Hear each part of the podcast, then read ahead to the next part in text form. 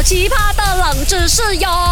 三二一，Go！勾选金木水火土。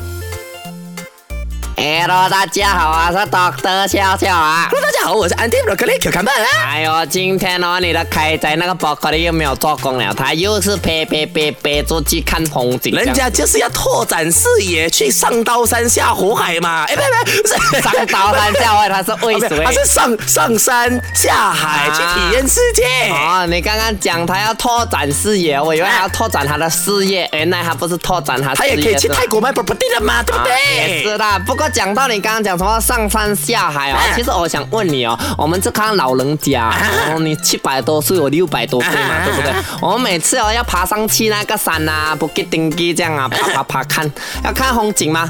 有时候我是不想要走路啦，我想要坐缆车。但是如果给你选啦，哈，上山跟下山哦，你只有一次可以坐缆车，你觉得你要走哪一个？啊，很明显那懂得笑笑，你没有看嘎顿的咩？来你讲一定是要坐缆车上山比较爽的。啊以前嘎顿哦，他们不是很多那些人从那个雪山啊，滚滚滚滚滚滚下去哦，滚就可以了的嘛，就不会很痛的。对了，你而且哦，不是有一个极限运动，它是那种哦，把人哦放在那种 plastic 球里面，在那滚啊滚啊，跳跳跳，你就滚下山帽啦。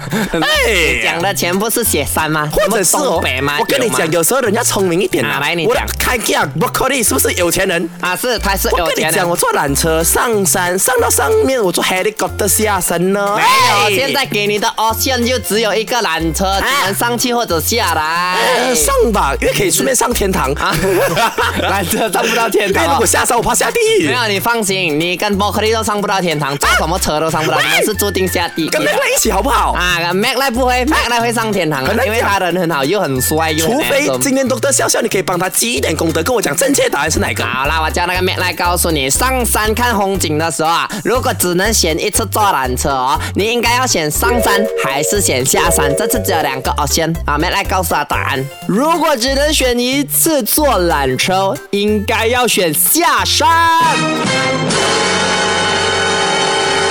OK，其实哦，俗话有一句呢，是说上山容易下山难。这个是什么原理呢？其实上山我知道大家觉得上山很吃力、很累耶，我下山噗就下去了。But 其实你知不知道为什么我们现在年轻人下山比较容易？是因为我们的膝啊、膝盖的那个骨胶啊、骨那个关节那边呢，还能承受那么样大的那个重力跟引力。But 其实上山已经有科学学家呢研究出来，我们上山哦上山坡的时候啊，我们的那个膝盖承受的那个呃体呃阻力呢是体重的三倍左右。但下山的时候呢，因为你更靠近那个地上，你更靠近地上的时候呢，引力越强，会拉把你体重加重，所以我们的膝盖呢会承受比我们的体重更多三点五到四倍的那个重量。所以换言之，如果你下山快的话呢，它可能比四倍的那个体重更高，可能可以让你的那个膝盖承受一个五倍或者四点五倍的那个体重了哈。所以我们下山的时候应该 should be 比我们上山来的更慢，so that 更加小心翼翼，才会保才会保护到我们那个骨胶，我们身体的那个健康了哈。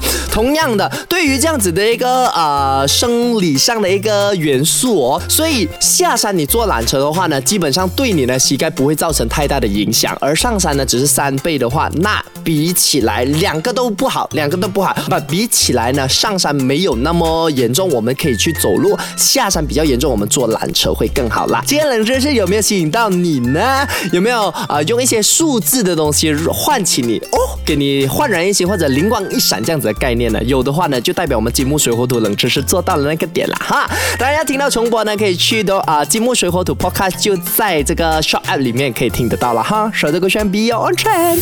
好奇葩的冷知识哟！三二一，Go！勾选金木水火土。